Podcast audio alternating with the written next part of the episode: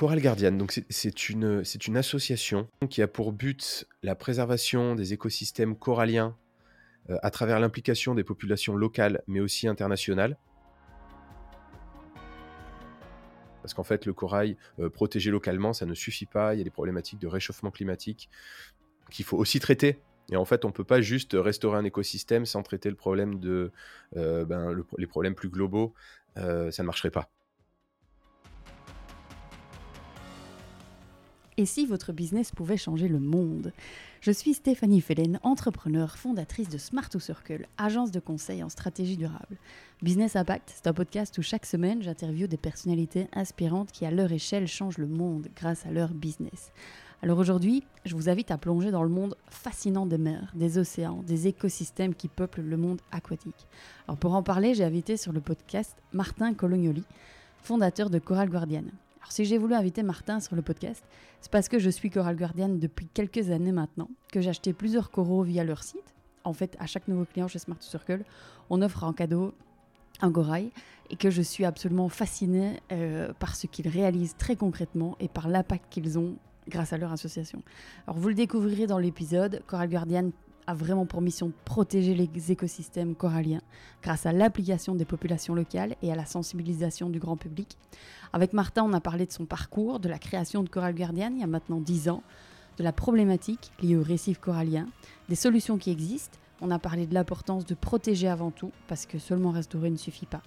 On a parlé de sa passion de la photographie et de sa vision qui m'a particulièrement marqué, qui est finalement de dire que la science prouve et l'art donne de l'émotion.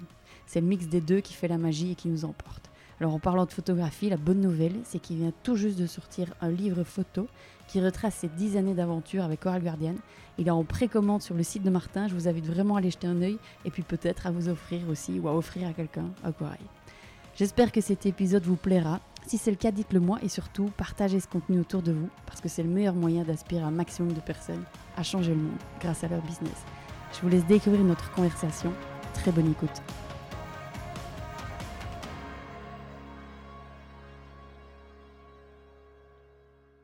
Martin, bonjour. Bienvenue dans le podcast Business Impact.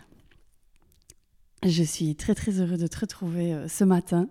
Euh, alors Martin, si ça te va, euh, on va rentrer dans le dur directement. Est-ce que tu peux nous dire qui tu es et ce, que tu fais? Ah bah alors pour, pour, commencer, je peux dire que je suis passionné, je suis un passionné des milieux aquatiques en général. voilà, ça m'a toujours passionné depuis petit et je pense que c'est un peu ça le fil conducteur, le fil conducteur de ma vie. Et, justement, bah, tout ce dont on va parler un peu plus tard est lié vraiment lié à ça. Donc, je suis, je suis de formation en écologie marine, biologie marine. J'ai commencé les études par, des, par de l'aquaculture. J'ai étudié l'aquaculture, élevage de tout ce qui est poissons, crustacés, algues, mollusques, enfin voilà, tout, tout, tout, ce qui, tout ce qui vit sous l'eau pour la consommation humaine. Euh, ensuite, j'ai élargi un peu mes études en master en écologie marine, biologie marine, mais toujours avec un, côté euh, aquaculture, élevage. Et voilà, ce qui est intéressant dans l'élevage, c'est qu'on apprend tout le cycle de tous ces animaux, le cycle de vie, la reproduction, l'alimentation, euh, voilà, comment, comment bah, les, maintenir dans des bonnes conditions de vie. Et voilà, donc ça, ça fait partie de mes études. Ça a été super intéressant. J'ai beaucoup appris, voilà, de théorique et, pratique hein, à travers des stages sur le terrain. Et voilà, j'ai terminé mes études. et je suis parti travailler dans une ferme d'élevage et d'export. Alors pas que l'élevage, je reparlerai après, mais d'export de poissons tropicaux et de coraux pour les aquariums. Voilà, pour les aquariums publics, mais aussi privés, hein, des gens qui ont un aquarium chez eux, qui veulent un poisson clown ou voilà, ou une anémone ou un corail, peu importe. Voilà, donc moi je m'occupais de gérer pour le compte d'une entreprise suisse, bah, du coup cette ferme.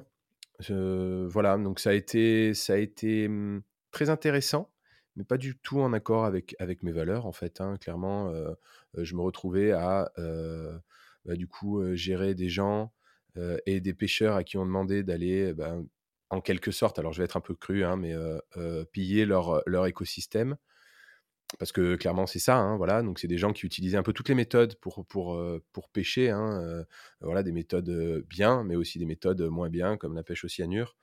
Et voilà, et la pêche au cyanure fait du mal au milieu naturel, mais aussi, enfin, aux vivants, mais y compris l'humain quoi, qui l'utilise. Donc voilà, c'est des pêcheurs qui se faisaient du mal. les poissons qui arrivent. Oui? C'est quoi la pêche au cyanure? Alors la pêche au cyanure, on utilise du cyanure de potassium. C'est un produit qui est utilisé pour les bateaux, souvent pour, pour les termites, enfin voilà, pour éviter qu'il y ait des pestes qui mangent le bois. Donc c'est un produit qui est utilisé aussi pour asphyxier les poissons sous l'eau et autres vies hein, voilà, qu'on veut capturer, qui est difficile. souvent, c'est des animaux qui sont difficiles à capturer. Et donc, bah, c'est une technique où on mélange, on mélange ce produit à de l'eau dans des petites bouteilles, on va sous l'eau et puis on le, on, le, on le répand sur le corail. Et ça se fixe sur les, mmh, sur les branchies des poissons qui s'asphyxient en fait. Ça, ça, prend la place de, de, l'endroit où l'oxygène devrait rentrer. Et du coup, c'est quelque chose qui est temporaire. Mais donc voilà, on récupère le poisson et puis on, on, peut ensuite, il revient à la vie on va dire. Voilà, c'est un poisson qui, le, cyanure s'en va, en tout cas en partie, un peu va dans l'organisme du poisson. Et donc, il y a des poissons qui sont pêchés au cyanure pour les aquariums. Beaucoup sont stressés et beaucoup meurent souvent à travers ce type de pêche. Alors, c'est pas la majorité de la pêche, hein, mais il y a aussi des poissons qui sont pêchés comme ça pour la nourriture, la consommation de l'humain. Donc ça veut dire que bah, du coup, il y a une intoxication au cyanure très très légère, mais si on en mange tous les jours, bah, du coup, cette intoxication est vraiment bah, devient importante en fait avec le temps. Mmh. Mais on va revenir. Atroce. Oui, on reviendra après sur toutes ces, ces, questions, mais. Mais du coup, voilà, donc je reviens à la pêche au cyanure même, voilà, qui tue vraiment des mètres carrés de récifs. pour récolter quelques poissons qui vont finalement finir par potentiellement mourir et de toute façon, ils se retrouvent dans un aquarium, dans un aquarium quelque part, et finiront par mourir dans un aquarium, même si ils ont une belle vie dans un aquarium. Voilà, ils sont, ils sont sortis de leur milieu pour le plaisir de certains. Voilà, donc je juge pas, je juge pas l'activité, hein, mais moi je me vois toujours à ce à cet endroit-là, un peu à la charnière en fait, hein, à voir des choses que pas grand monde ne voit. Et voilà, donc je me suis retrouvé à exploiter des pêcheurs, à exploiter les milieux naturels. Il y avait aussi une partie élevage de corail, parce que pas tous les coraux ne peuvent être prélevés dans le milieu naturel. Donc il y avait certains coraux qui étaient élevés, et là, du coup, ça a été la partie intéressante. voilà, et je me suis rendu compte qu'en fait, en élevant le corail, même si c'est des coraux qui passaient, voilà, on les plante, ils grandissent, ensuite on les vend, bah, il y a des poissons qui viennent dessus. énormément de poissons qui venaient sur les structures où on élevait les coraux. voilà, donc bah, j'ai fait ça un an, et au bout d'un an, j'ai décidé d'arrêter. Mmh. pour plein de raisons, mais surtout par rapport aux valeurs que moi je portais, ce que j'ai appris, ce que j'ai appris aussi pendant mes études et, la façon de voir la vie. En fait, je pouvais plus travailler pour, pour une activité de pillage et, d'exploitation humaine. Donc j'ai arrêté. Mmh. Voilà, j'ai arrêté, oui. Qu'est-ce qui t'a marqué le plus Alors d'abord dans tes études, pour un passionné passionné des milieux aquatiques, euh, est-ce que pendant tes études, il y a vraiment, tu, tu, vois, des choses qui, euh, ouais, qui, qui, qui t'ont marqué, euh, interpellé, ou tu pensais pas Enfin voilà, qu'est-ce qui qu'est-ce qui t'a marqué le plus dans ton apprentissage Pendant mes études. Pendant mes études, alors, bah, je pense la, la, la, la alors, il y a une chose qui s'est passée sur la, la, durée, toute la durée de mes études, mais une meilleure compréhension de ce qui se passe sous l'eau, en fait, et l'importance de, de, ce milieu-là qu'on voit pas. En fait, nous, on n'est pas, l'humain n'est pas fait pour être sous l'eau, et donc, bah voilà, comprendre un peu comment ces organismes fonctionnent, c'est complètement un autre monde, quoi. Et j'étais aussi passionné avant d'aquarium. Voilà, j'ai toujours eu un aquarium chez moi, et j'ai fait un stage en aquarium, un aquarium public en Espagne, un très très gros aquarium. Et, et pareil, je me suis retrouvé confronté bah, du coup à la réalité de l'enfermement animal pour, mmh. pour, bah, pour le plaisir de, de l'humain. Donc voilà, les aquariums souvent communiquent sur le fait qu'ils font de la sensibilisation et qu'ils font de, de, de, la conservation d'espèces. Alors après, bon, on pourrait en discuter, ce serait un autre, ce serait un autre sujet. Mais ça, ça m'a pas mal marqué aussi. Bon, il y avait bah, du corail jusqu'à jusqu'au beluga et aux morses, aux dauphins. Voilà, c'était vraiment et voilà, et ça, ça m'a quand même pas mal marqué aussi. voilà, mais il y, a eu plein de, je pense, de, de, moments marquants en fait pendant mes études à travers souvent les stages. voilà, les stages, la réalité du terrain, voilà. Ces grands aquariums. oui. Tu en penses quoi? J'en pense quoi? Bah, C'est bah, encore, c'est encore un. Bah, je pense pas qu'on soit enfin, je suis pas là pour, juger ce que ce que, bah, les activités, je pense que ça peut être un moment d'émerveillement pour, pour des enfants, par exemple. Mais il faut mais je pense qu'on se met pas suffisamment à la place des animaux captifs. Mmh. Voilà. Mmh. C'est ça que je pense et je pense que si on se mettait à la place de de de certains animaux captifs, je pense, bah, aux aux mammifères principalement, mais en réalité à tous les animaux. Bah, souvent, c'est des animaux qui viennent des milieux sauvages. Après, il y a aussi de l'élevage en aquarium, mais bon, un dauphin n'est pas fait pour rester dans un batin dans un bassin de de de milliers de mètres cubes. Il est fait pour Mmh. être, pour être en mer et on le s on le voit tout de suite, en fait. Donc voilà, je pense que c'est plutôt ça. Après, le thème de la captivité, c'est un grand sujet, hein, on peut en parler, Mmh. on pourra en par on pourra en faire un sujet, en fait.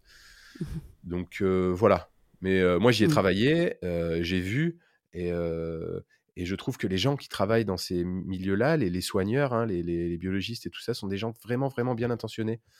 Mmh. Des gens qui veulent vraiment faire, faire, heu, donner du bonheur aux animaux, heu, captifs, quoi. Voilà. J'irais plutôt voir du côté de l'administration, de l'administration pour voir un peu, bah, voir un peu, comment ce que les gens pensent vraiment, en fait. Pourquoi, Mmh. pourquoi ces ces ces ces ces aquariums existent? Quelle est la finalité vraiment? Mmh. Voilà. Peut-être de réguler, heu, davantage ou, hem, ouais, comme tu dis, moi je suis je suis je suis assez partagée même par rapport aux zoos, par exemple, Oui. où effectivement je pense que les soigneurs sont vraiment des personnes, vraiment amoureuses de des des Mmh. animaux et pourtant, ça ne me semble pas naturel d'avoir un oiseau en cage. Mmh voilà, C'est mais bon, ça, v comme ouais. tu dis, c'est Ouais, un ouais, sujet, C'est un sujet c'est un complexe. Ouais, c'est ouais complexe, voilà, il et faut il faut, il faut il faut apporter, en fait, toutes les informations vraiment, heu, voilà. Il faut pas juste mmh, dire, heu: «Le les zoos, c'est pas bien». mmh, Heu, non, c'est pas c'est pas aussi simple. Après, heu, voilà, il faut pour il faut faut peser un peu tout dans la balance pour voir à la fin, Mmh. bah, quelle décision prendre, mais bon, voilà. Toi, donc tout petit, tu Ouais. es, passionné, de milieux aquatiques. Ça vient d'où? Est-ce que tu vis, tu vis, en bord de mer? Alors moi, je suis, heu, je suis du sud de la France, à côté de Marseille, donc en bord de de Oui. Méditerranée. Heu, voilà, hein, on toutes, toutes mes vacances ont été au bord de la mer, heu, ma famille, vient de Marseille même aussi, donc voilà, j'étais, pas mal, en contact avec la mer. Mais en fait, heu, il faut pas penser juste à la mer, mais tous les milieux aquatiques, en fait. Voilà, j'étais, passionné par une flaque d'eau. Alors petit, hein, on s'émerveille devant pas grand-chose, mais voilà, j'ai toujours été émerveillé par les cours d'eau, les lacs, tout ce qui même un un seau d'eau rempli d'eau de pluie, avec, des larves de moustiques, voilà des choses j'ai toujours, j'ai toujours focalisé mon mon œil sur, sur ça. Voilà, sur, sur, ce milieu qui m'intrigue, en fait, parce qu'effectivement, Mmh. c'est pas quelque chose, enfin, c'est des c'est des milieux où on n'est pas à l'aise, enfin voilà, en tout cas l'humain comme je l'ai dit tout à l'heure, hein, on n'est pas fait pour l'eau, même si certains, y vont à fond et voilà, heu, développent leur corps pour être, heu, voilà, c'est quelque chose qui qui est intriguant. C'est un peu Mmh. magique, Mmh. quoi. Il y a un truc un peu, heu, que j'ai toujours pas compris d'ailleurs, hein, et c'est ça qui c'est ça qui est cool. Ouais, bah, écoute, on va on va en reparler p par la suite de tout ce que tu tout ce que tu apprends aujourd'hui, sous l'eau. Peut-être juste à quel moment, donc tu as bossé pendant un an pour cette entreprise, qui, exploitait faisait cette, cette culture. Mmh. Tu t'es réveillé un matin et tu t'es dit, heu: «Non mais, heu, c'est plus possible, heu, j'arrête». Comment ça s'est passé? mh. Ou Alors tu as ça, eu l'idée du siècle et personnelle. tu tu as lancé, quoi ah pardon, Non, non, pas du tout, pas on du peut la tout. Ça s'est retirer? pas du tout passé comme ça. Non, non, mais ça a été, ça a été, ça a été, mmh, une fracture en fait, je pense, au moment où bon là, je rentre un peu dans les détails, hein, mais mon mon bah, le patron mon patron en fait, hein, heu, est venu en Indonésie et et voilà, s'est pas super bien comporté avec, heu, bah, avec les salariés de la ferme, avec moi, heu, voilà, hein, par rapport à ple à ple à plein de choses, mais du respect, voilà, du respect. Il y a eu, une sorte de ça a été un moment, clé où, dans ma tête, ça a basculé et j'ai dit, bah, qu'en fait, heu, j'avais plus rien à faire là. Mmh. voilà, moi je défendais plus, l'équipe d'Indonésiens avec qui je travaillais que mon patron et du coup, lui attendait de moi que je le défende, je défende ses intérêts, quoi. Donc je me suis retrouvé là et puis, ben, du coup, j'ai décidé d'arrêter et je suis resté Mmh. ami avec, une partie de une partie de l'équipe, dont le manager indonésien avec qui je travaillais J'ai appris aussi la culture indonésienne, j'ai appris la langue. Enfin voilà, ça a été une super expérience humaine, hein. Mmh. Mais, mais la finalité était pas bonne, quoi. Donc voilà, c'est comme ça que j'ai arrêté. J'avais pas de, de j'avais pas d'arrière-pensée ou d'idée de où j'allais après, en fait. J'ai vraiment arrêté parce que, parce que je me reconnaissais plus là-dedans, quoi. Mmh. Voilà. Donc à ce moment-là, tu n'as pas encore l'idée de chorale guardiane, pardon. Non, pas du tout. Pas Elle du est venue tout. quand cette idée? Euh, bah, elle est venue euh, en Indonésie, en fait. Euh, je suis resté un petit peu.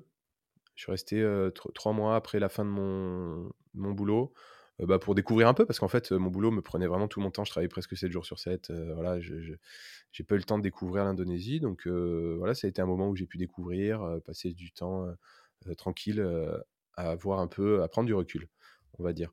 Et du coup, euh, voilà, donc euh, bah, j'ai rencontré une personne, un Français euh, en Indonésie.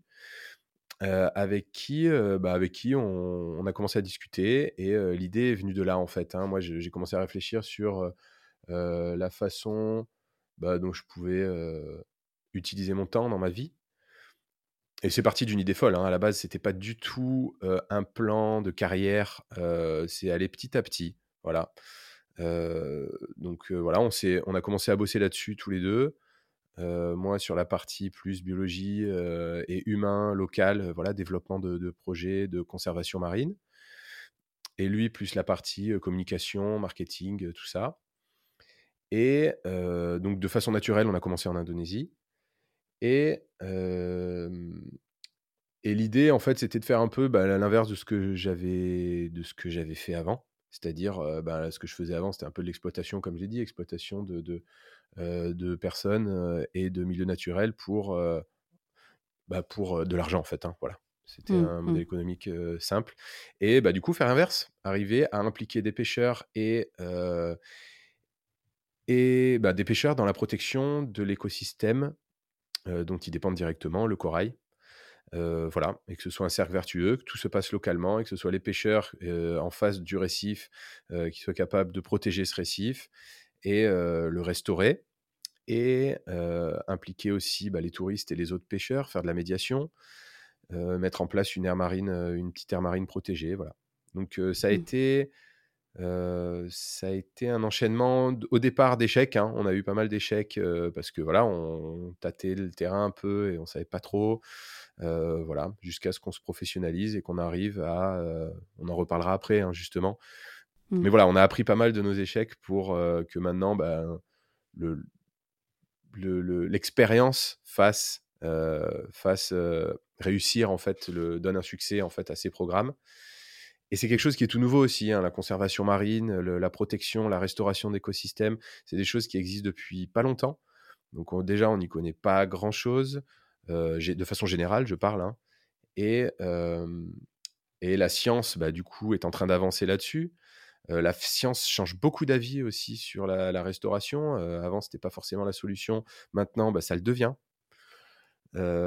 Voilà, donc on a été, on parlait pas trop du corail quand on on a commencé C'était en heu, 2012, c'est c'était en 2010, en fait. En 10. 2010-2011, heu, l'asso était pas créé, mais on on y réfléchissait réfléchissait déjà et on était encore, sur le terrain et c'est en 2012 qu'on a créé l'association, tout début 2012. OK.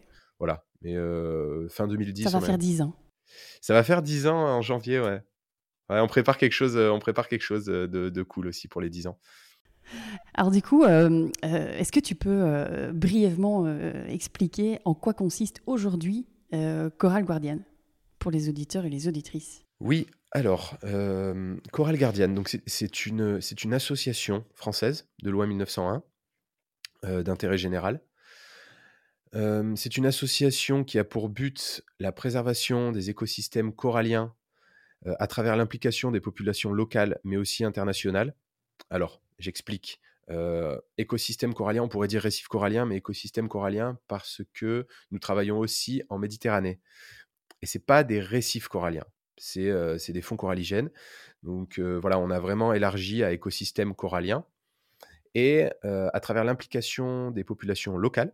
Donc ça, c'est alors j'en reparlerai à travers les axes, mais local, heu, pour, bah, pour traiter des problématiques locales, on va dire. Et j'ai dit aussi des populations internationales pour aussi traiter les problématiques globales. Parce qu'en fait, le corail, protégé localement, ça ne suffit pas. Il y a des problématiques de réchauffement climatique qu'il faut aussi traiter. Et en fait, on ne peut Mmh. pas juste restaurer un écosystème sans traiter le problème de, euh, ben, le- les problèmes plus globaux. Euh, ça ne marcherait pas. En fait, il faut, Mmh. il faut coupler les deux. Et on en reparlera aussi un peu plus tard. Donc voilà, ça, c'est vraiment notre mission.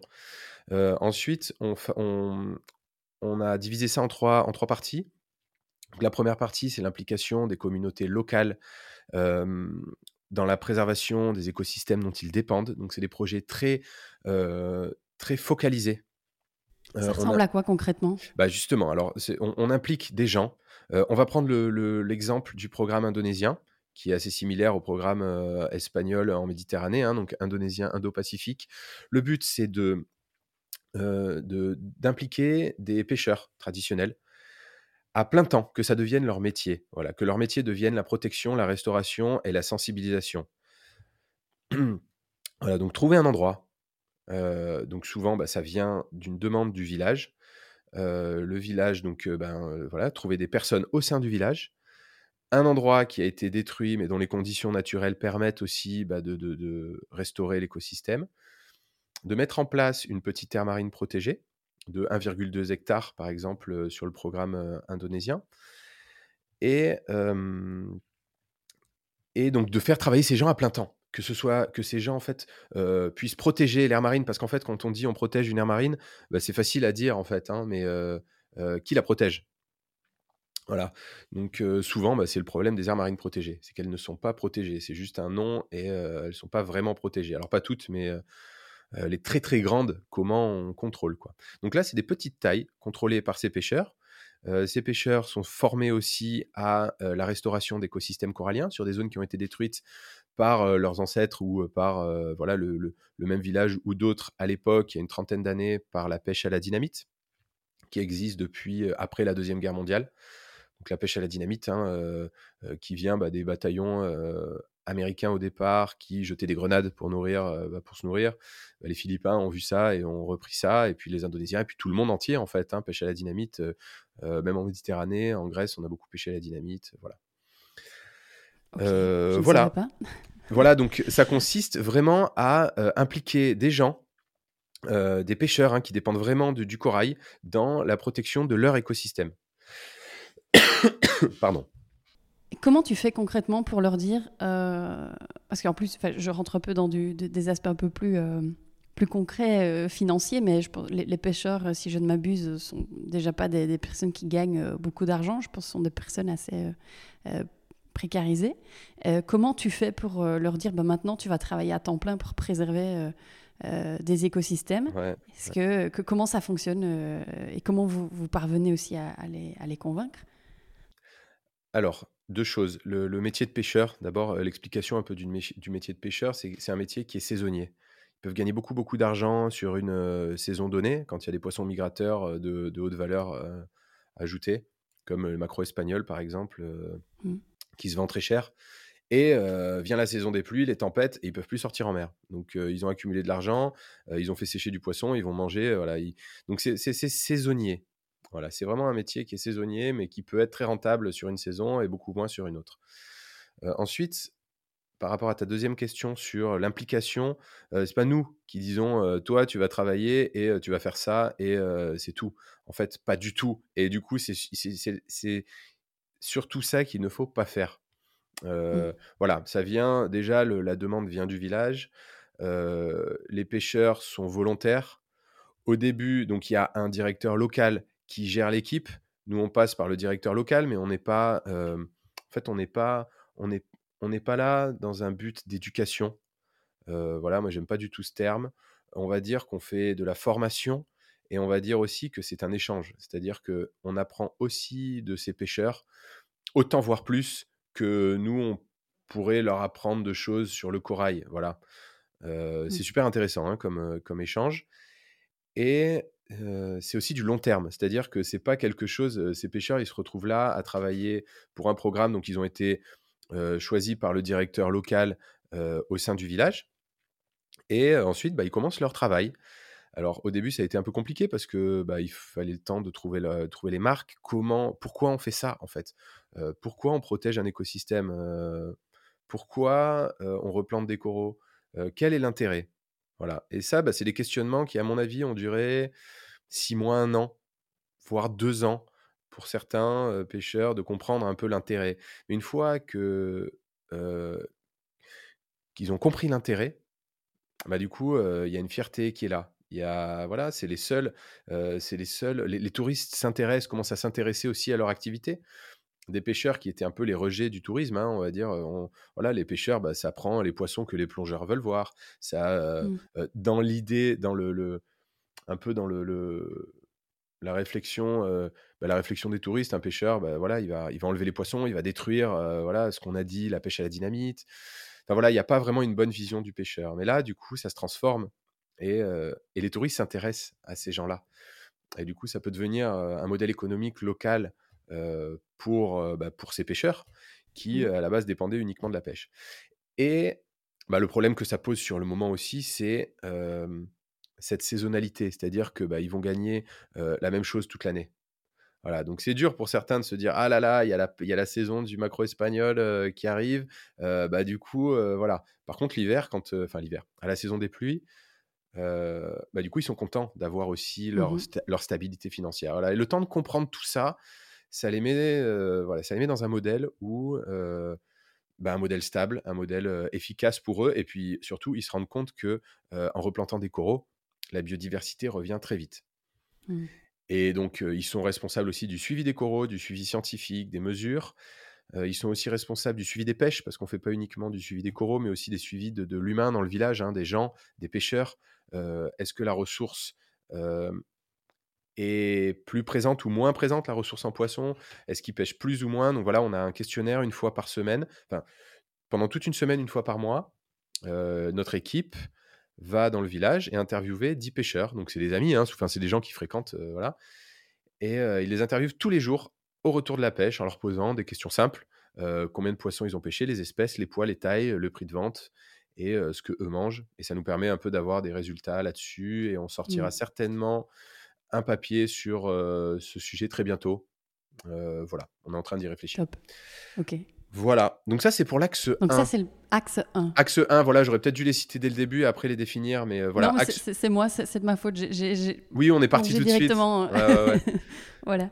Voilà, donc ça c'est pour euh, la partie vraiment implication locale. Ensuite, euh, on a l'implication plus globale, en fait, comme, comme ce dont on parlait dans la mission. sensibiliser les populations locales mais aussi internationales euh, pour des problématiques bah, d'émissions de, CO2 et autres problématiques globales. Euh, on passe par la sensibilisation. Voilà, c'est l'axe 2, sensibilisation du grand public, à travers bah, un kit de sensibilisation qu'on peut fournir aux écoles, aux plongeurs, aux, euh, voilà, à tout type de gens qui aimeraient sensibiliser au récif corallien, à travers nos réseaux sociaux, à travers notre site internet, à travers des conférences, à travers ce que je suis en train de faire là, mmh à, travers tous les vecteurs possibles pour euh, expliquer ce que c'est que le corail, la fragilité du corail, euh, l'importance de le protéger, le miracle aussi, ce que ce que c'est que le corail. On pourra peut-être en parler un peu plus tard rapidement. Hein. Je pense que c'est important de comprendre aussi ce, ce, dont on parle ici. Voilà, et on travaille avec le corail, mais qu'est-ce que c'est que le corail Voilà. Donc ça, c'est l'axe 2, la sensibilisation. Et l'axe 3, c'est la science. Mmh, voilà, en fait, la science, c'est super important pour bah, déjà faire avancer nos méthodes sur le terrain. Donc à travers l'observation, on observe ce qui marche, ce qui ne marche pas, arriver à s'améliorer pour des techniques de terrain, voilà, des techniques de restauration, des techniques de protection, de mise en place de lignes de bouée. Enfin, tout, tout, est, tout est observé et, amélioré. voilà, et puis après, on sort des résultats scientifiques sur bah, les, taux de croissance, les retours de biodiversité, tout ça. à travers aussi l'implication d'universités, donc voilà, hein, c'est important aussi de travailler en collaboration avec bah, des vrais scientifiques de laboratoire qui pourraient faire bah, des études sur des choses qui pourraient nous apporter bah, énormément d'informations pour comprendre des mécanismes. Voilà. Et aussi à travers la vulgarisation d'articles scientifiques. Et ça aussi, ça passe dans la partie sensibilisation. Mais arriver à faire le lien entre la science et le grand public, souvent, c'est pas évident en fait. Hein, non, voilà, c'est tellement crucial. Voilà. C'est tellement important. Voilà. Donc, donc voilà. Donc c'est un peu le rôle de la science. Et je vais revenir sur l'axe de conservation, l'axe 1.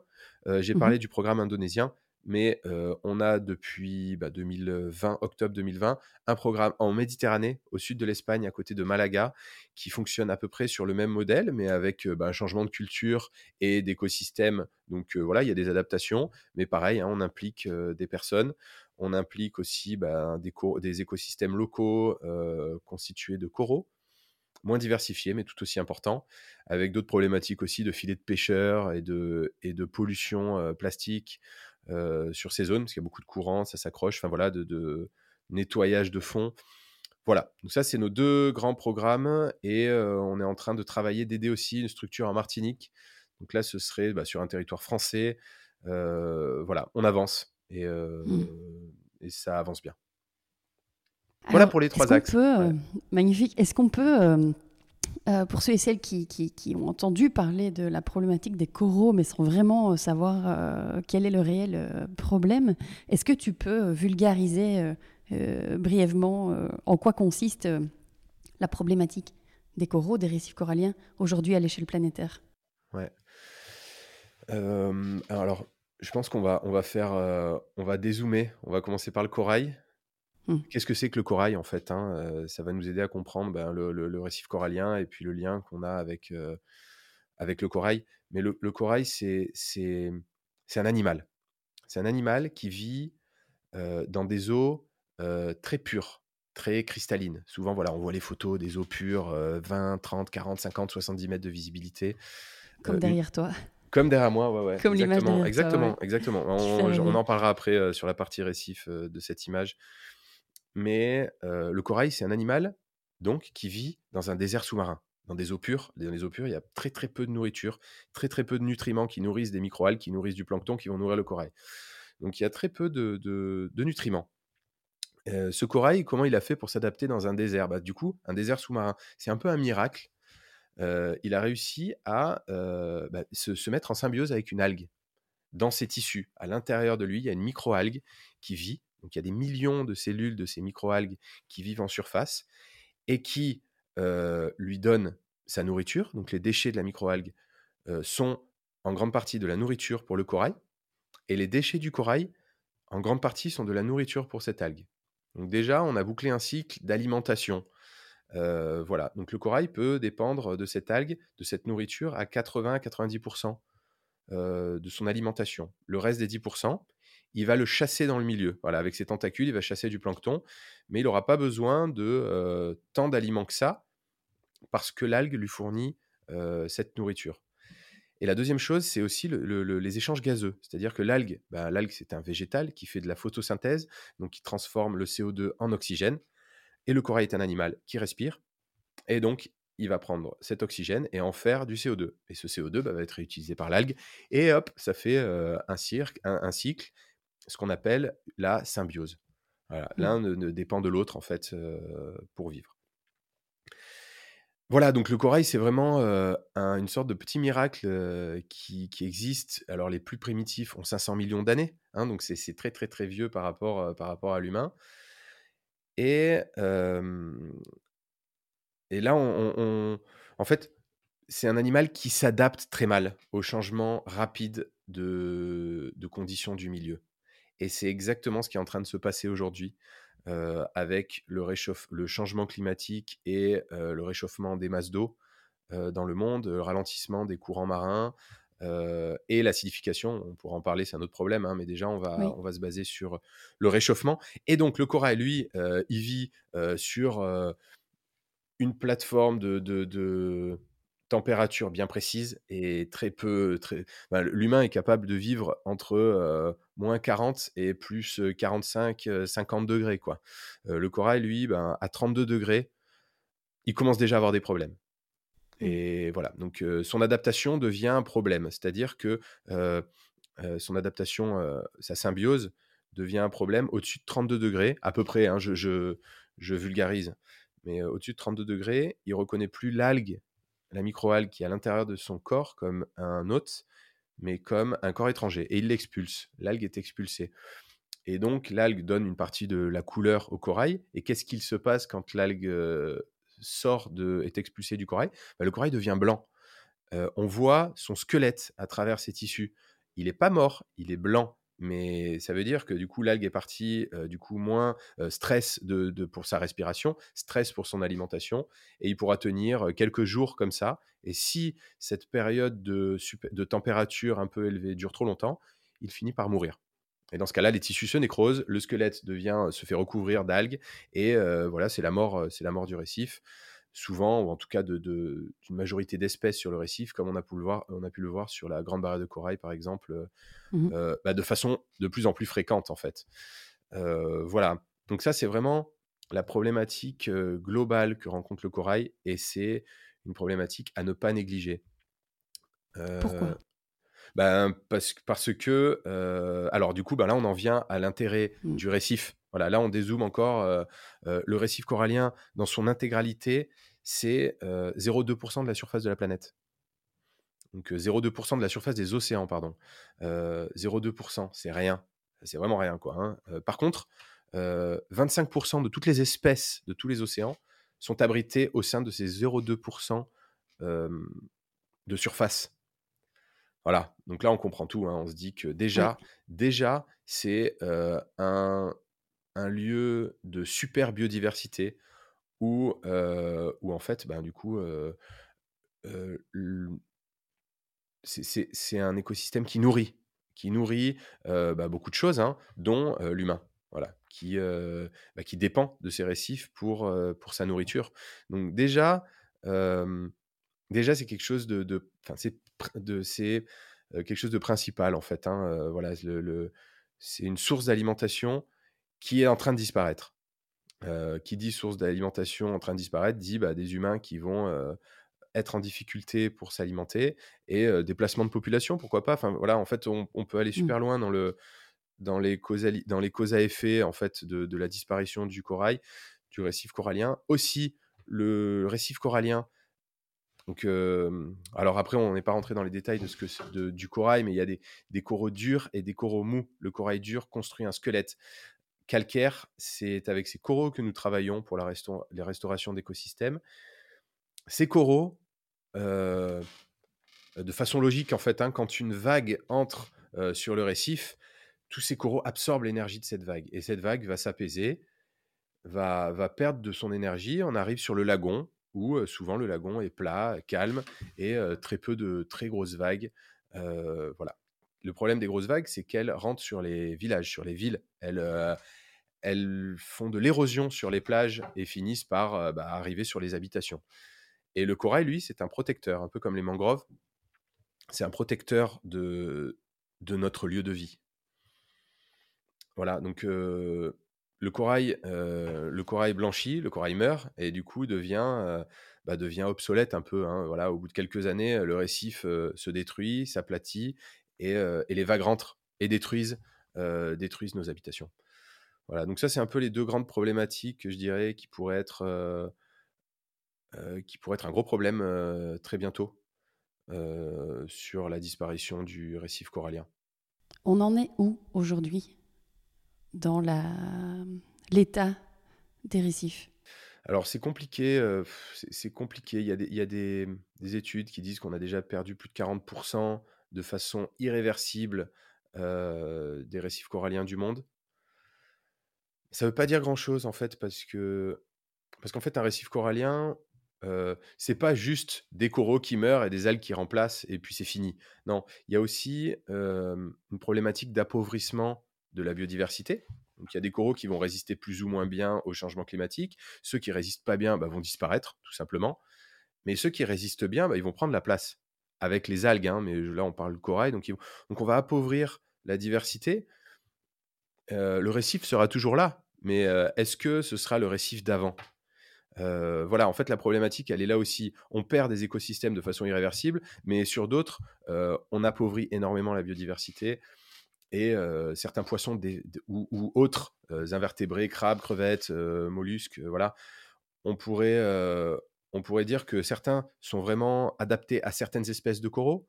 Ces coraux vont mourir, donc certaines espèces vont aussi disparaître. En fait, voilà, on détruit la l'équilibre de la chaîne et à la fin on se retrouve avec quelque chose de très simple et qui laisse place souvent à des espèces invasives, voilà, des dérèglements. Et voilà, donc on peut avoir toujours un récif corallien, mais très pauvre en, biodiversité et très peu, très peu productif. Voilà. Mmh. Tu parlais tout à l'heure d'acidification. de ralentissement des, courants, le Gulf Stream notamment, le réchauffement. Est-ce que tu peux expliquer pour ceux et celles qui sont peut-être un petit peu moins familiers avec ces notions en quoi ça consiste et où on en est aujourd'hui sur, sur ces thématiques? Ouais, alors là aussi, on sort, on sort un peu du sujet, du sujet de base, mais en fait, c'est des choses très complexes. Je pense que la. Alors, ben, du coup, il y a un rapport, hein, le rapport du GIEC, qui en parle très bien. moi, alors, ce que je pense, de façon très simple, si, si on doit vulgariser un peu encore le réchauffement climatique, mais bon, les émissions de CO2, le CO2 est un gaz à effet de serre. Le CO2 réchauffe, du coup, ben, le, enfin, cet effet de serre réchauffe l'air. Euh, cet air, bah, du coup, directement va réchauffer l'eau et va créer, bah, du coup, bah, des, franchement, forcément des, transferts de température. Et, mais mais c'est pas tout en fait, c'est pas juste une question d'air qui réchauffe l'eau et, voilà, c'est aussi l'air, bah, du coup, réchauffé, réchauffe les calottes glaciaires qui fondent et qui, et qui posent un problème bah, déjà de montée, bah, de, rajout, on rajoute de l'eau aux océans, donc on crée une montée. voilà, ça joue aussi sur les courants marins, cette fonte des glaces de plus en plus rapide. le CO2, bah, du coup, en réchauffant, par exemple, la, Sibérie entame aussi des émissions de méthane, euh, voilà, qui est un gaz encore plus à effet de serre que le CO2, dix fois plus, je crois. Mais bon, je ne sais plus exactement. Ouais, vers là. Voilà, donc en fait, c'est des boucles, c'est-à-dire que, euh, c'est-à-dire qu'un effet va en créer un autre, et en fait, euh, voilà, il y, a énormément de paramètres là-dedans. Et je pense que, alors la science le fait très bien. Hein, on va rentrer, aller peut-être 10 000 ou, ou 100 000 paramètres dans un modèle mais en fait, on ne comprend pas vraiment, je pense, et il y en a peut-être un million de paramètres à rentrer. Donc on ne connaît pas vraiment. Et je pense que le GIEC est maintenant très alarmiste et le fait très bien, hein, se joue très bien ce rôle d'avertissement. voilà. Mais je pense vraiment qu'ils ont aussi, ils sont aussi modérés. Ils ne peuvent pas être trop extrêmes de peur de faire peur à, ben, aux dirigeants, aux populations. voilà. Hein. Mmh. mais effectivement, je pense que le GIEC est modéré et que on va vers quelque chose de encore plus exacerbé que ce que eux disent. Mmh. Et on a un manque de compréhension vraiment. voilà, on n'est pas. Voilà, on on sait pas trop ce qui va se passer en fait, mais on a des pistes. Et il mmh. faut les prendre très très très au sérieux. Voilà. Ce que je pourrais dire. Après, je vais pas rentrer dans le détail du réchauffement climatique maintenant. on pourrait refaire quelques oui, non, c'est clair. Après, je pense que ce qui est important, c'est de bien comprendre que le réchauffement, le changement a un impact euh, colossal sur les milieux marins euh, et qu'on est en symbiose euh, complète et que c'est important de faire cette restauration et de continuer. de sensibiliser, de comprendre, comme toi tu le fais là maintenant, et peut-être de le faire davantage. Alors, je voudrais, si ça te va, peut-être reparler de la manière dont vous, vous fonctionnez pour restaurer. Euh, et de votre, votre modèle à vous, de votre association. Donc concrètement, mm, mm. Euh, vous, vous faites, euh, vous faites comment pour restaurer? Donc il y a les trois axes. Et puis, est-ce que vous replantez? Est-ce que vous sauvez? Est-ce que Comment ça se passe? Alors déjà, la restauration n'est pas un outil, en tout cas la façon dont nous, on, on fonctionne, et on le pense depuis le début, euh, c'est pas un moyen de réhabiliter des écosystèmes détruits. La, vraie, le, la, vraie façon de faire est, passe par la protection. Mmh, d'arrêter de détruire. D'arrêter de détruire et de protéger et de, et de vraiment mettre voilà, en fait, l'utilisation de la ressource, l'utilisation de l'espace, voilà, mettre vraiment faire, faire en sorte que le, vivant soit protégé et que l'humain ait ses endroits où il peut, voilà, que, peut travailler, puis d'autres qui soit protégé en fait vraiment. La restauration, on l'utilise comme un outil pédagogique. Mmh. Voilà, c'est comme ça que je le présenterai parce que parce que la, restauration n'est pas une fin en soi en fait. Hein, oui, il faudrait pas penser que c'est bon, il y a, qu'à restaurer et puis, et puis tout exactement, bien. exactement. Et puis là, on part dans les travers aussi des mesures compensatoires, de, voilà, bah, on a restauré ici, du coup, on peut détruire là. En fait, non, ça marche pas comme ça. Mmh. Et on restaure pas un écosystème. pour dire, d'ailleurs, d'ailleurs, restaurer un écosystème et retrouver la biodiversité d'avant, à mon avis, c'est quasiment impossible. voilà. Laisser faire, par mmh. contre, la vie et le temps et, retrouver un écosystème d'antan, c'est possible, mais ça prend beaucoup plus de temps. Voilà. Mmh. L'avantage de la restauration comme outil pédagogique, c'est que en quelques semaines ou quelques mois, quelques années, on a des résultats très vite. En fait, voilà, on va replanter des coraux en quelques jours. Il y a déjà quelques petits poissons qui viennent se sédentariser, et c'est des poissons qui vont rester là toute leur vie. Et on le voit. Donc ça marche, ça donne de l'espoir, ça donne, ben, ça, permet de comprendre le fonctionnement et c'est valorisant en fait. Voilà. Mmh. Et ça permet aussi bah, à d'autres pêcheurs ou d'autres personnes ou des touristes de voir aussi que bah, la nature reprend très vite ses droits. Ça accélère le processus, on va dire. Mais il faut faire attention à pas utiliser que ça et bien penser à protéger. Voilà. Après, la façon dont on fonctionne pour réhabiliter le récif corallien, ça c'est nous qui l'avons choisi. C'est, ça vient aussi des méthodes de culture de corail très simples qui ont, qui ont été utilisées bah, du coup pendant, pendant mon boulot. Hein. Je suis reparti un peu de, de, ces, de ces principes-là, mais le but c'est d'utiliser des méthodes simples, efficaces, peu chères et mmh, facile à mettre en place. Voilà, et en faisant bien sûr attention au milieu et à ce qu'on met sous l'eau. Voilà, donc on travaille sur des problématiques de pêche à la dynamite. Donc c'est des fonds qui ont été détruits par la dynamite, c'est-à-dire une explosion. tous les squelettes de coraux ont créé un gravat au sol, du gravat, des gravats de, de, de grande épaisseur. Enfin voilà, c'est des sols qui bougent. Le corail a beaucoup de mal à se re-ensemencer sur ces zones-là. C'est-à-dire que la petite larve de corail qui vient se fixer et grandir, bah, souvent elle se fixe sur un petit bout de corail mort et puis qui va se retourner avec le courant ou la sédimentation, euh, elle va se faire étouffer. Ça ne marche pas.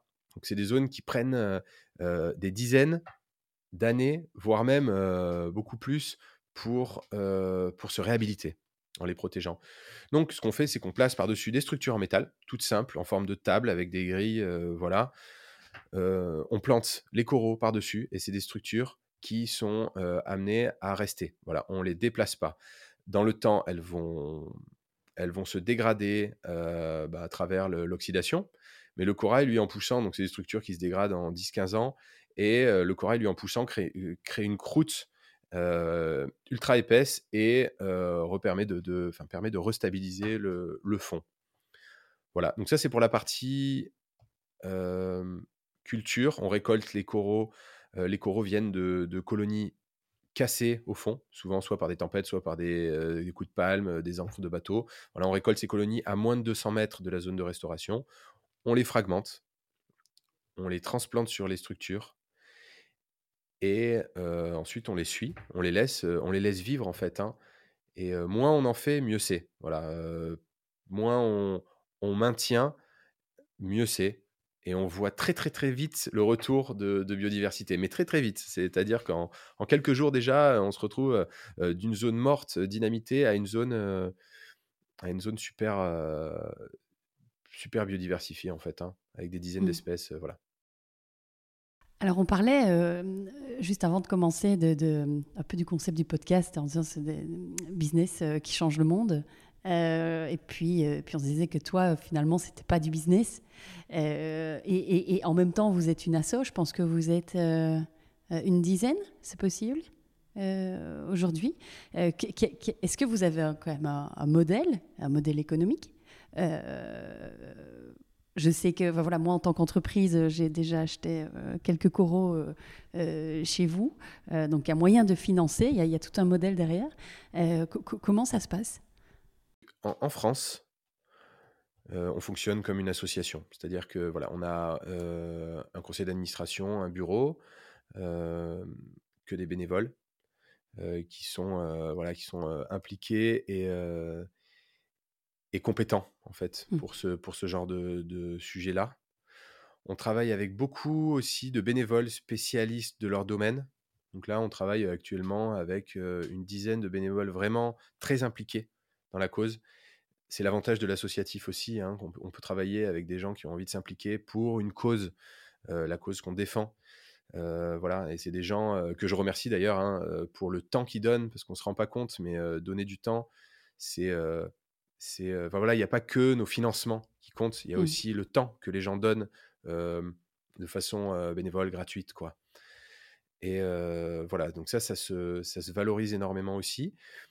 Et nous sommes quatre salariés en France. Voilà, sur, bah, pour gérer l'assaut, pour développer l'assaut, développer les programmes de terrain, nos partenariats, notre sensibilisation, notre communication. Voilà. Donc on est quatre salariés. C'est pas une très grosse structure, mais à mon avis, c'est c'est le bon, c'est le, c'est la bonne taille en fait. Voilà, mmh. on, peut rester à taille humaine, on peut rester dans des ressentis. voilà, les, méthodes de gestion sont très humaines. voilà, c'est, c'est, vraiment plaisant. Mmh. voilà, de travailler dans ces conditions-là. Et donc, on a huit personnes qui travaillent pour la structure indonésienne. Donc, on travaille avec une association indonésienne. Et cette association salarie huit personnes. Et on travaille avec une structure espagnole aussi, une association espagnole, qui salarie une personne. Et voilà, et il y, a beaucoup de bénévoles qui gravitent aussi autour de cette association pour, bah, pour aider. Voilà, donc ça c'est un peu la, façon dont on fonctionne. Ensuite, le modèle économique, oui, effectivement. Bah, alors, c'est oui, Adopte un corail peut être, pourrait être vu comme notre modèle économique. C'est vrai, c'est en fait c'est quelque chose qui vient du tout début de, l'association, en fait. C'est, intéressant comme, comme sujet. Au début, en fait, quand on monte une association, comment on se finance? Voilà, on est jeune, on n'a pas encore tous les codes. une association doit avoir trois ans d'existence pour avoir des financements publics, en tout cas en France. Hein, je ne sais pas comment comment ça fonctionne ailleurs, mais bon, pour une histoire de crédibilité, c'est normal, je comprends. Voilà, je comprends qu'on demande à trois ans d'existence, mais bon, comment on fait déjà pour avoir des financements publics pendant trois ans? Il faut quand même tenir le coup. Euh, les entreprises nous disent Bah oui, mais vous avez fait quoi avant Bah non, c'est notre premier euh, programme, on est en train de le monter. Ouais, mais bon, alors faites quelque chose et puis ensuite on verra.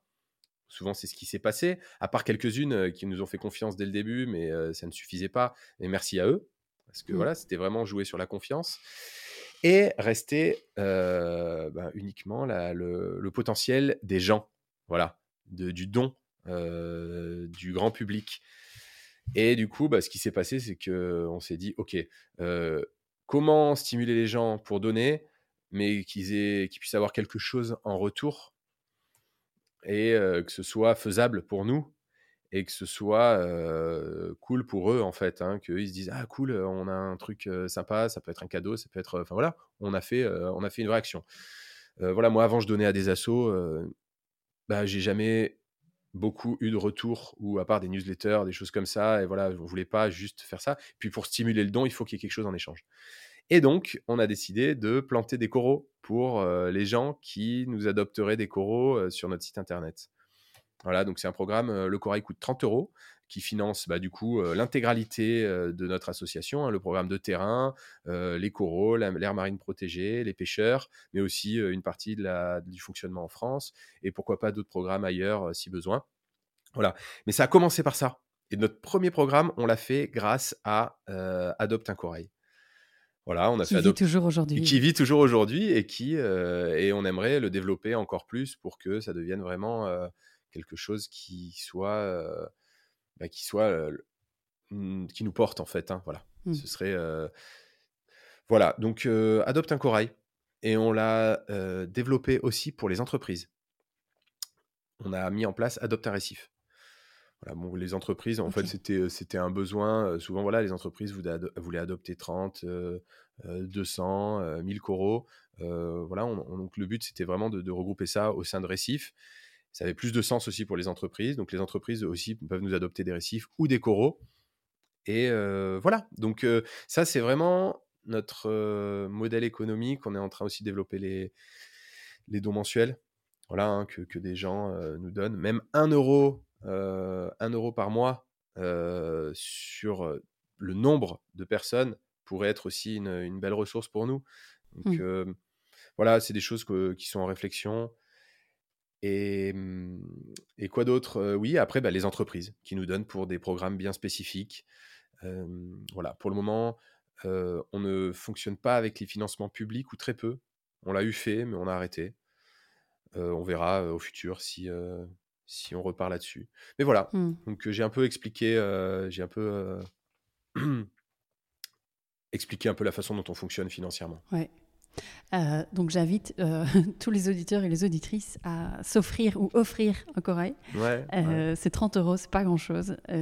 donc foncez sur le site. Martin, une petite question. De quoi tu es le plus fier depuis le lancement? Ça fait 10 ans. Bah, déjà d'avoir tenu le coup.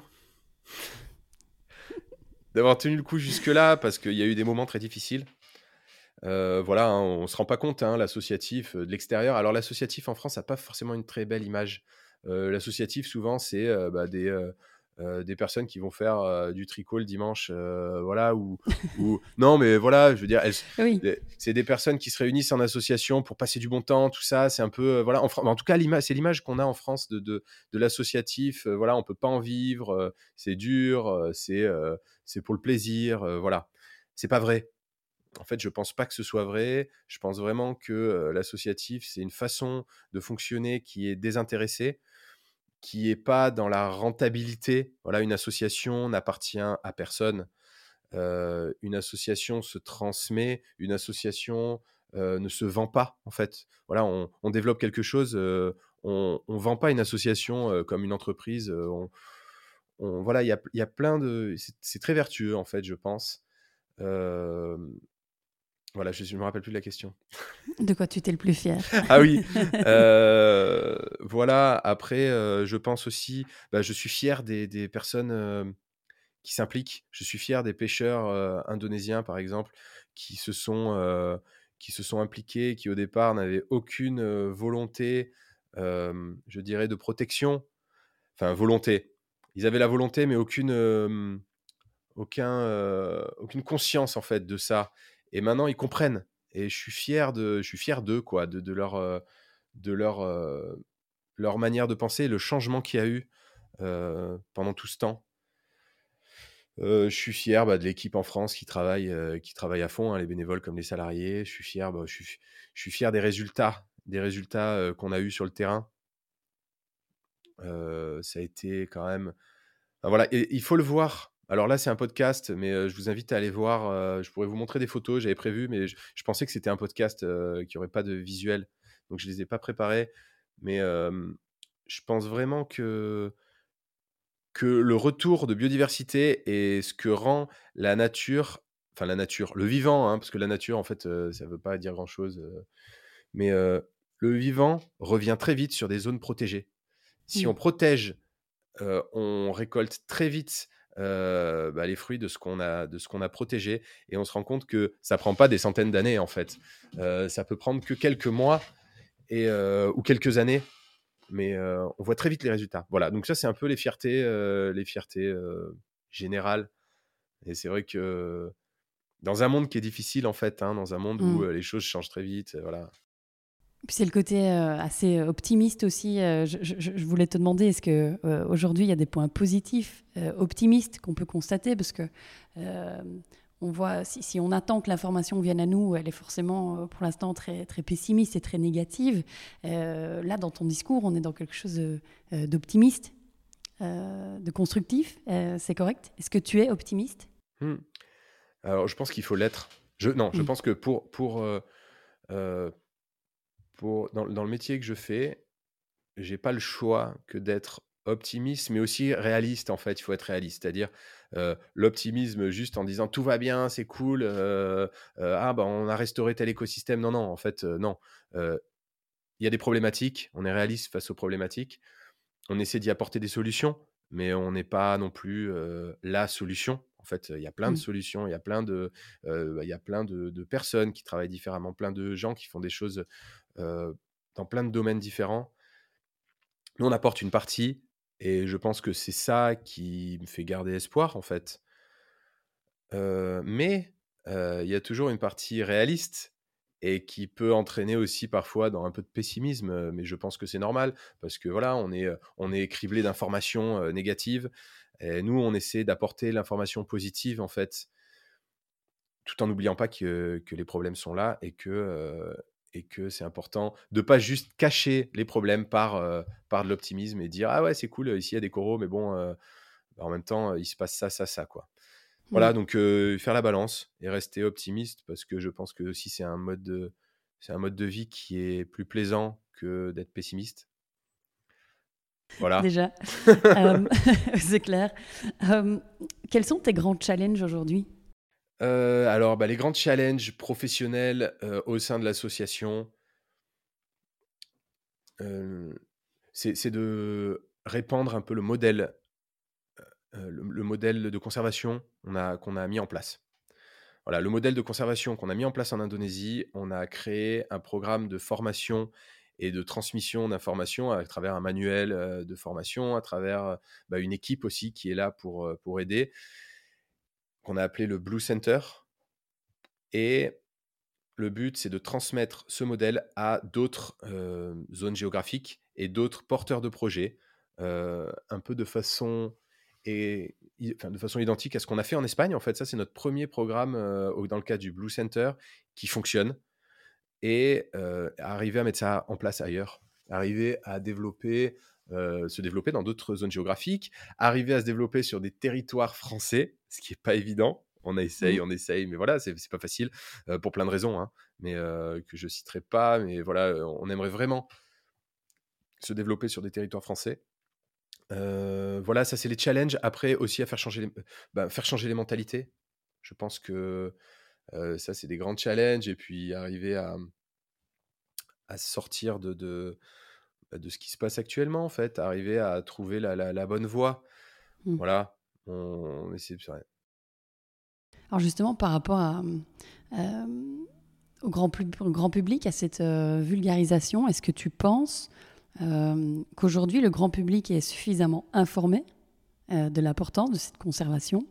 Et qu'est-ce qu'il faudrait faire selon toi? Ouais, bonne bonne question. On n'est jamais suffisamment bien informé je pense. Après, le la problématique, c'est c'est pas que le manque d'information, c'est aussi les modes d'action. Heu, comment on agit une fois qu'on a l'information? Mmh. Heu, voilà, je pense que ça aussi, c'est, c'est très important et c'est pour ça qu'avec toute l'information du monde qui nous tombe dessus tous les jours, on se sent impuissant, on se sent on n'arrive pas voilà, donc ce que je pense moi, hein, personnellement, c'est que Mmh. l'action se passe à titre, c'est le le choix du ça passe par le choix d'une cause et heu, l'implication dans une cause. Heu, voilà, peut-être j'ai peut-être fait du hors piste par rapport à la question, hein, mais heu Non, non, mais voilà, je pense vraiment que, une cause qui nous tient à cœur, on peut pas tout faire. Voilà, on peut pas être sur tous les fronts en même temps.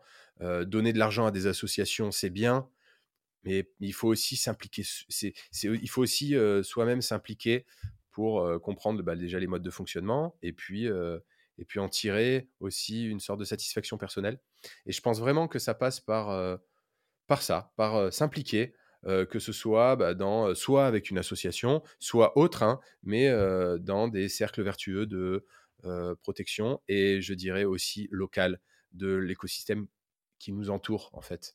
Voilà, ça peut se faire aussi au sein d'une ville, hein, mais au sein d'une rivière, d'une forêt, voilà, arriver à protéger, comme le font certaines personnes en France, hein, sur, bah, ce qu'on appelle des zones à défendre. Voilà, moi, ce que je trouve très beau, hein, de défendre, un milieu un milieu, vivant contre la destruction, voilà. Donc je dirais je dirais ça, que la sensibilisation, ça passe aussi par l'implication. Voilà. Mmh. Est-ce que tu penses, hem, qu'on parviendra à alors peut-être pas résoudre les problèmes liés au changement climatique, mais est-ce que tu, tu, tu penses qu'on parviendra dans les dix prochaines années à, à, maîtriser ces émissions et, et, à les réduire? On a encore une fenêtre devant nous, on en parlait aussi juste avant. est-ce que toi, tu penses qu'on va, qu'on va y arriver? Pas de boule de cristal, évidemment, mais si tu en as une. c'est j'ai du mal à me positionner là-dessus parce que j'ai l'impression que, alors moi je fais partie de la génération, j'ai l'impression la première génération où on a reçu une éducation à l'écologie. j'ai l'impression qu'on nous a toujours dit ça. on nous a toujours dit que ça allait aller, qu'on allait trouver des solutions, qu'il fallait agir, mais en fait, j'ai l'impression que depuis toujours, en fait, enfin depuis que j'existe, hein, ça va pas dans ce sens. Mmh. Voilà. Euh, même après des accords internationaux, des machins, même euh, les, gouvernements ne vont même pas dans le sens de leurs accords. Donc, euh, de façon factuelle, en fait, j'ai du mal à y croire. Après, ce que je pense, c'est que, et j'ai l'impression que c'est en train d'arriver aujourd'hui, c'est que, c'est qu'une fois que ça va nous toucher, nous, directement, dans nos vies, là, on agira. Et j'espère qu'on agira dans le bon sens. Voilà. Mais voilà, c'est ça que j'espère. voilà, et, ça va arriver, en fait. Ça va arriver, et plus vite que ce qu'on le dit, et plus vite que, les, à mon avis, que les, ce que les scientifiques disent. Mmh. Et je pense vraiment qu'il faut écouter les scientifiques aussi. voilà, hein.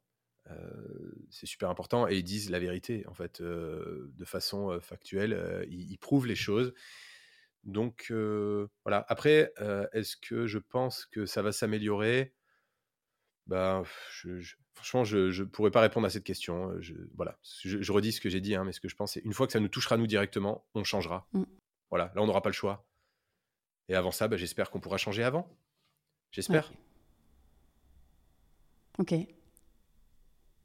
On en parlait, hein, nous, euh, en Belgique, on était touchés par les inondations. Eh oui, eh euh, ça a réveillé euh, énormément de, de, conscience chez beaucoup de personnes. Mmh. Euh, parce que heureusement, on en a parlé dans les médias euh, euh, du changement climatique, enfin, et de ses répercussions. Et donc, il y a toute une série de personnes pour qui la pièce est tombée. Tant mieux. je trouve que c'est un peu tard, c'est dommage. qu'on doit attendre, comme tu dis, des événements qui nous tombent sur la tête. Mmh, mmh. mais moi, je te rejoins sur le fait qu'on a besoin de voir, sentir pour agir. C'est ça, j'ai l'impression qu'on n'a pas une conscience de notre existence sur le long terme, c'est-à-dire mmh. des générations. Voilà, si on pensait à ce qui pourrait se passer dans 200 ans, on aurait tout de suite arrêté ou on l'aurait même pas fait en fait. voilà, on a une conscience de nous-mêmes sur les jours à venir. Allez, on se projette les 10 ans, allez, certains se projettent sur 20, 30, 40 ans, mais en fait, on n'a on pas cette capacité-là. voilà, donc la prise de conscience, elle se fera quand ça touchera notre, euh, notre quotidien et notre, euh, voilà, nos projections sur les, années. Mais mmh. déjà, certains se posent des questions pour avoir des enfants. Alors, euh, ça nous touche déjà, en fait. Hein, on est déjà dedans. Certaines personnes, enfin voilà, avoir des enfants, c'est quand même quelque chose. quelque, enfin, c'est quand même des grandes questions. Hein, dire j'aurai pas d'enfants à cause du, des problématiques écologiques. voilà, c'est des, des, grandes décisions de vie qui commencent déjà à nous toucher. Donc, c'est clair. Bon, après, j'ai espoir. J'ai espoir. Mmh, mmh. Restons, euh, restons là-dessus. Oui, Alors Martin, si ça te va, euh, si ça te va, je voudrais euh, clôturer doucement et te poser deux dernières questions que je pose toujours aux invités du podcast. La première question, c'est qu'est-ce que tu conseillerais à une personne qui a envie de changer le monde grâce à son business ou peut-être son assaut, que sais-je, mmh. qui nous écoute là tout de suite maintenant?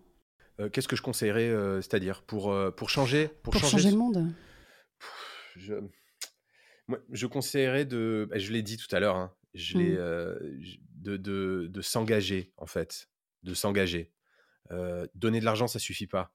Je le répète, hein, c'est pas c'est pas ça qui, qui, qui, rend les choses meilleures parce que bon voilà on voit les, certaines grosses grosses entreprises qui donnent de l'argent pour, pour continuer à faire ce que ce qu'elles font non, mais voilà, en mmh. fait, je, je de s'engager vraiment, en fait, et arriver à donner de l'argent avec aussi une conscience, une conscience et des efforts de la part de, de, de, leur part.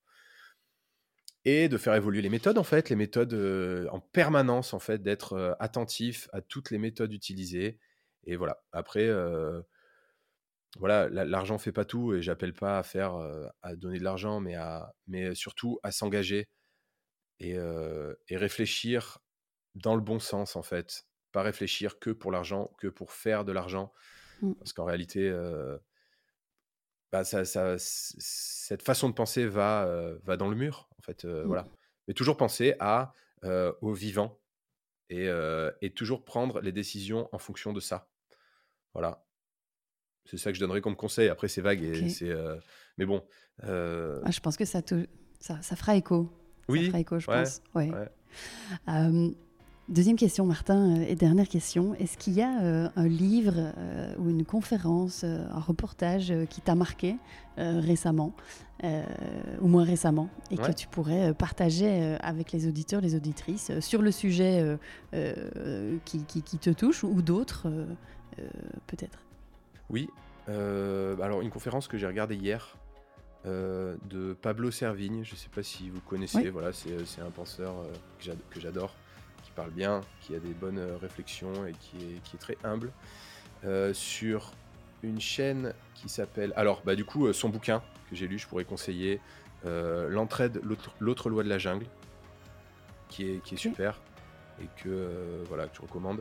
Et son interview sur Thinkerview, qui est une chaîne internet, et qui s'appelle effondrement, de la, effondrement de la civilisation, point d'interrogation effondrement de la civilisation de Pablo euh, qui voilà, qui parle euh, bah, de plein de choses super intéressantes euh, et sans dramatiser, mais très de façon très réaliste. Voilà, il est très très factuel aussi. C'est un scientifique de formation. Enfin voilà, c'est ça que je recommanderais. Et puis ensuite, bah, du coup, tirer le fil de cette information, de cette de cette interview pour pour aller en découvrir plus. Mais voilà, je pense qu'il a, il a bien expliqué, euh, il a bien résumé un peu euh, le, la situation dans laquelle on est euh, aujourd'hui. Et si on veut s'intéresser un petit peu plus au monde marin, à la protection, à toute cette biodiversité marine, tu, tu conseillerais quoi? Alors, il y a plusieurs choses. Et moi, j'ai pas précisé en fait au début. Je me suis concentré sur l'association, mais je suis aussi photographe. Euh, oui, on n'en a pas parlé. Voilà, on n'en a pas parlé, mais euh, voilà, c'est ma deuxième passion, hein, les milieux aquatiques. Et je, je, voulais pas mélanger ça, mais j'aurais peut-être dû, parce qu'en fait, euh, effectivement, il y a un lien hein, entre entre la science. Bah, j'aurais peut-être dû, mais je le fais maintenant. Vas-y, je t'en prie. mais du coup, il y a un lien entre la science et, et l'art. La science prouve, voilà, par bah, bah, en fait, prouve les choses et définit les choses. Euh, l'art euh, permet aussi de, donner de l'émotion. Et je pense que les deux ensemble euh, sont très importants. D'arriver à bah, prouver les choses et avoir des, choses factuelles. Hein. voilà, un rapport du GIEC qui sort, c'est comme ça, ok, et alors? Et du coup, ben, d'avoir la partie artistique qui donne aussi cette émotion. Et voilà, moi je le fais à travers la photo. Et, et je sors un livre photographique là, mi-septembre mais vraiment photographique. J'aborde le corail et l'humain de façon euh, euh, très différente de d'autres livres. Hein. Euh, c'est pas un livre de taxonomie ou de ou d'explication du, corail ou voilà. Je, mmh. c'est vraiment à travers l'émotion et prendre le corail et les personnes qui en dépendent de par un autre biais. sinon, vous pouvez aller sur notre site Coral Guardian. Il y a pas mal d'infos sur euh, le corail, les récifs coralliens, euh, le fonctionnement du, corail, euh, vraiment un peu ce que j'ai expliqué, mais de façon plus approfondie. Sinon, bah, je crois que c'est c'est à peu près tout. Mhm. C'est à peu près tout. Il y a plein de choses, hein. on peut se renseigner de partout. Hein. Il y a énormément, il y a énormément d'assauts aussi qui font du super boulot dans plein de pays. Euh, voilà, il y a, y a, tout. Dès qu'on commence à s'intéresser à un sujet et surtout bah, le corail, je pense vraiment que qu'il euh, y a de quoi faire. Hmm.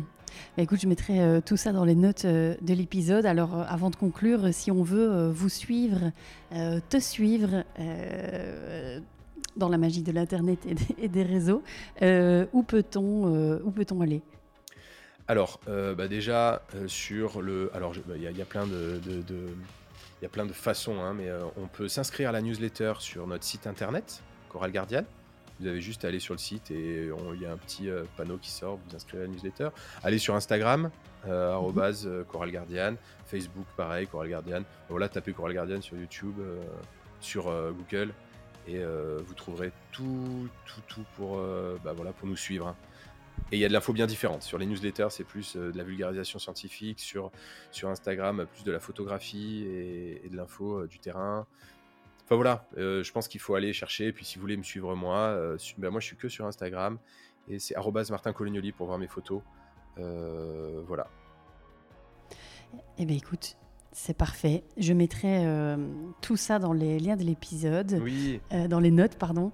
Euh, Martin, un tout tout grand merci. J'invite Ouais. vraiment tout le monde, chacun chacune, à, à foncer, découvrir le site. Je confirme qu'il est très très bien fourni.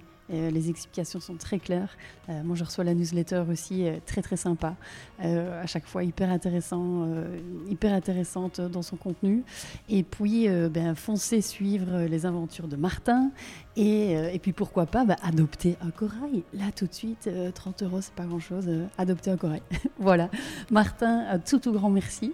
oui, merci Stéphanie. Merci pour ton temps. partage. Ouais. Euh, J'ai vraiment adoré notre, notre conversation et découvrir euh, euh, ton aventure et, et- et- et cet univers. Euh, donc merci beaucoup. Merci à toi Stéphanie.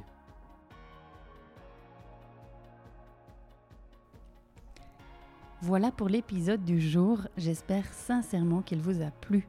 Merci de le partager à deux personnes qui pourraient être intéressées par ce sujet et de mettre une petite note 5 étoiles avec un petit commentaire sur Apple Podcast, sur iTunes en particulier, ce qui donnera au podcast un maximum de visibilité dans les classements. Aussi, si vous allez sur www.business-impact.be et que vous me laissez votre email, vous recevrez une semaine sur deux les deux derniers épisodes ainsi que du contenu qui pourrait vous être utile et vous inspirer davantage. Pour finir, n'hésitez surtout pas à me contacter. Je suis active sur LinkedIn et sur Instagram. Euh, il suffit de chercher Stéphanie Fellen. Et si vous avez des besoins d'accompagnement pour votre entreprise, l'équipe de Smart Circle se fera un véritable plaisir de vous rencontrer. Je vous embrasse.